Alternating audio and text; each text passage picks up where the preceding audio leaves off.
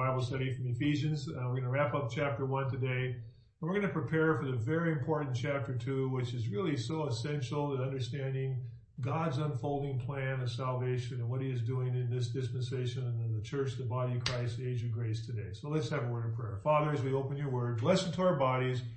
May we walk by it. May we serve you. May we love you this day. In Christ's name, amen. So our passage today, the last two verses of chapter one. Uh, by the way, I apologize for the uh, low-tech presentation here. I'm obviously doing this from my home, and um, but as I look on, uh, watch on television today and YouTube and so on, all sorts of really famous people are doing presentations, newscasts, whatever, concerts from their home. So I know that it's, just a little different, but uh, thank you anyway for uh, putting up with this, okay?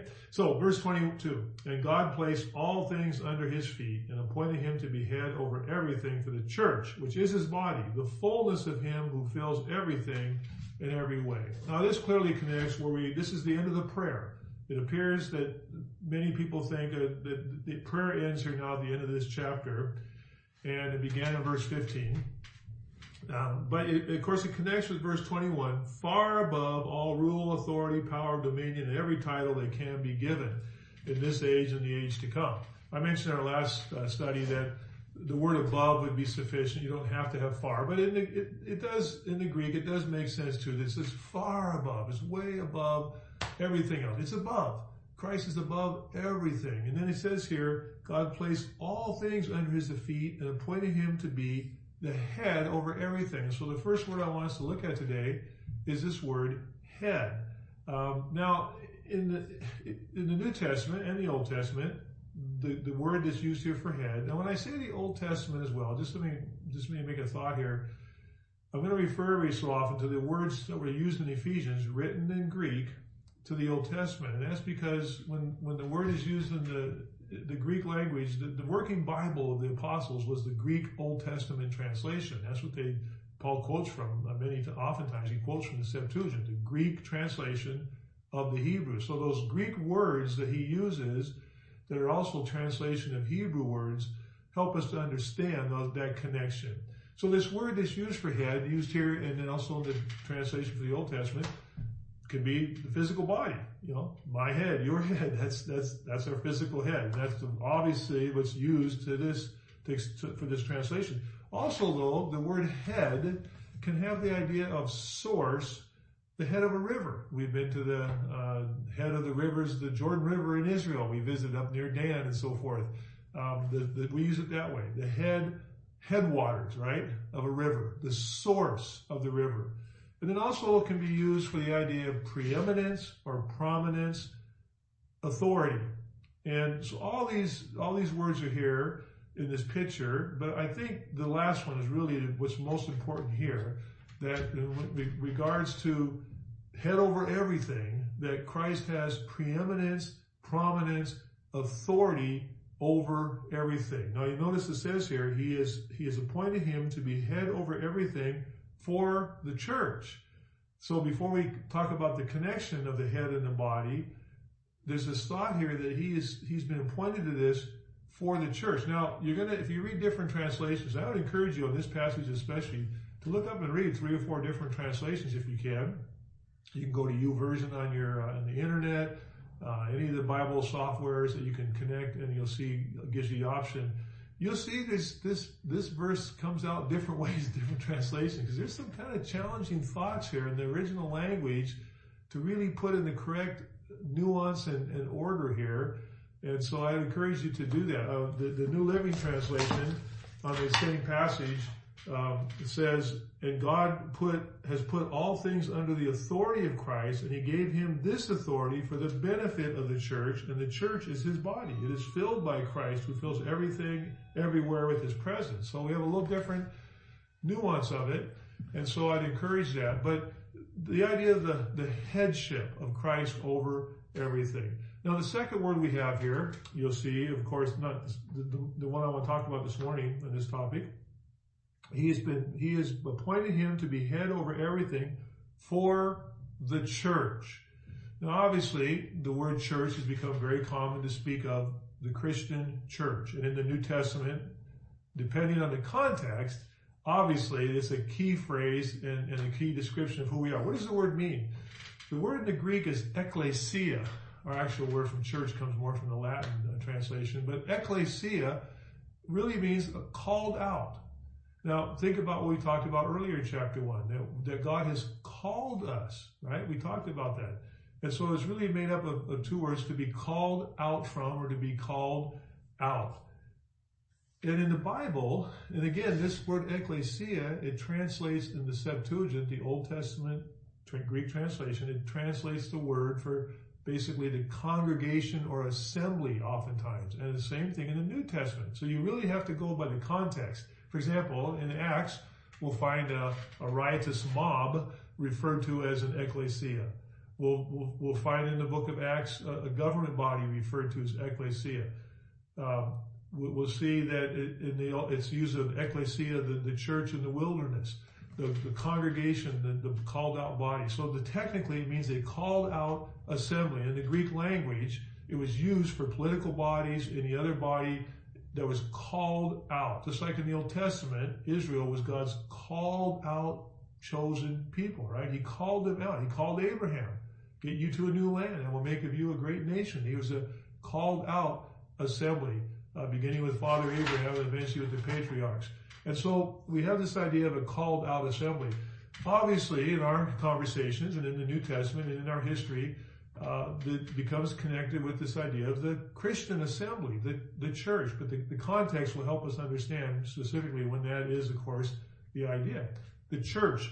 And this church can be a local church, it can be a house church. In the New Testament, there were plenty of those, of course, how many of them started.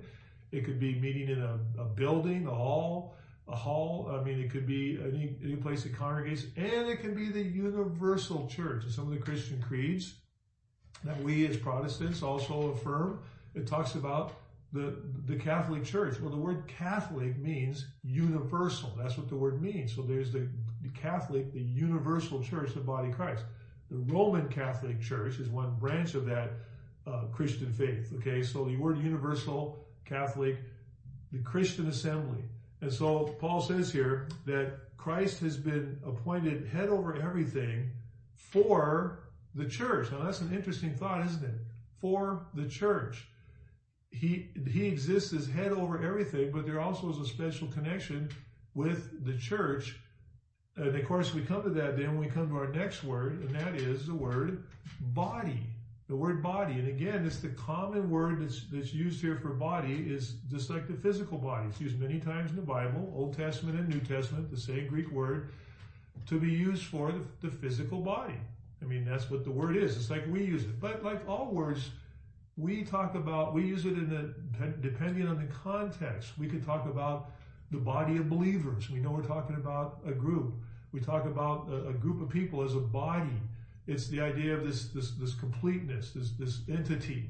And so we use that word in different ways. We have to allow those flexibilities, of course, in the Bible. The context, the context obviously is what helps us understand so often the flexibility of these words. In this particular case, we're talking about a spiritual entity, a spirit. And I want to use the word spiritual reality when he says, over everything for the church, which is his body. That is a reality. It's not just a metaphor. It's a spiritual reality, but it's still a reality. You know, the apostle Paul talks about our future, that we are going to have spiritual bodies. Well, that's a reality. We can't, our mind can't fully comprehend that because if you think about it, the word spiritual implies non-matter or non-material. Body implies material. How can you have a spiritual body? Well, we take by faith that we are going to, it's, it's, a reality. It's an entity. It's, it's, it's, it exists. In this case, the church is the spiritual reality, the body of Christ. It, it's not just a metaphor. It's a spiritual reality. Now, when you get into Corinthians and he talks about the body and the working parts together, the eye cannot say to the ear, I don't need you. The hand cannot say to the foot, you're talking, it is a little bit more of a metaphorical usage there, but it's still this idea of the body. So Paul says here, Christ has been appointed to be head over everything for the church, which is his body. And hence we are going to refer to the church as a very important phrase, the church the body of Christ. So that by context, we understand the church we're talking about, the church today is the body of Christ, the universal body of Christ. The local church, the local community is kind of a, a smaller portion and an entity as well. But there's the universal. We have a oneness with believers all over this world. Uh, transcends all ethnicities and races. Uh, you know, Paul says in Galatians, in Christ there's neither male nor female, bond nor free, Jew nor Gentile. Um, this is the universal body of Christ that we share together when we talk about the essentials of the Christian faith that we hold to. But I want you to notice that it's the relationship that's important here. It's not just the position. When we talk about a corporate head, for example, that person might be the head of a corporation and it's a position and there's a relationship. But in this particular case, the focus really is, uh, as well as the headship, the relationship. We can talk about the unity of the body of Christ. This is so important to, for this passage to really think about this. That Christ and his church are one. You cannot separate the head from the body and have a oneness. You don't think of me as just the head or just the body, and likewise with you. It's a corporate headship, but it's a relationship, and it's so deep and it's such a reality that we are the body of Christ. Think of that. The body of Christ. So we have this unity in this relationship with the one who fills all things for the church. It's an amazing thought. There's a lot to just dwell on here and contemplate. This passage is a little difficult to translate, and that's why you're going to see different translations of it, uh, because it's a little challenging that way.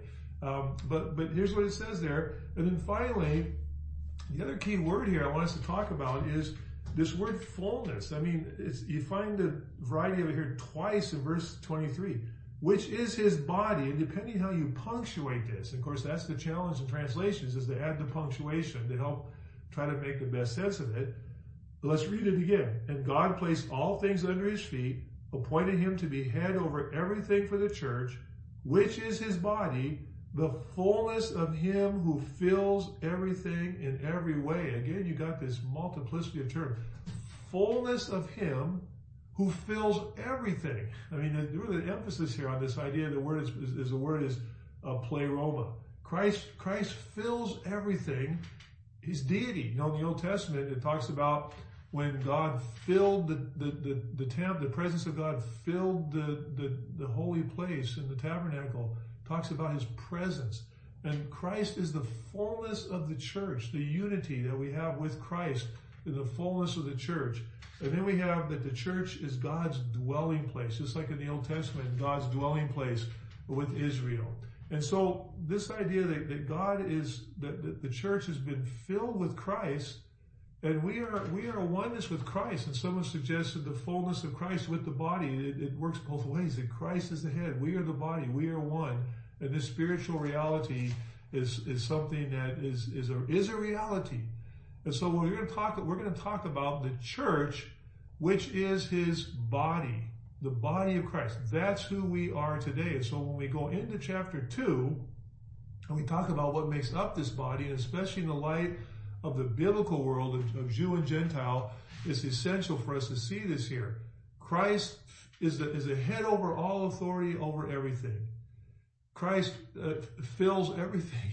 And Christ is the head of the church, which is his called out people, his body, and the two together, not just position, but relationship. The two, the two are one. We are one with Christ. It is a really deep thought, and one that I think it was good for us to, to spend some time and to, and to think about. Uh, we are one with Christ. So as we get ready for chapter two, I want to really encourage you that you would spend, just take a few minutes again and in one setting read chapter one and chapter two together. It should take you about seven minutes maybe before we go into chapter two so we can kind of keep this picture in mind of where this is moving toward. When you're going to see this in chapter two, this really important application of this to, to, to what God is doing in the world today apologize for the, the, kind of my, I can see the changing light here. This is like about my fourth take today because of the lighting on this. So this one's going to have to work. We're going to make it, you're going to take it as it is. And, uh, but I want you to focus is not on me. The focus is on God's word. and I appreciate you spending time. I really do. I know this is a we're living in challenging times right now, and I hope just taking a few minutes and spending in God's Word together. We're going kind of deep into things, but we also are going to see the application of this as we continue to move through this. God bless you. We'll see you tomorrow. We're going to start chapter two tomorrow. Take a minute, read chapter one and two together as we prepare for that. God bless you. Thank you.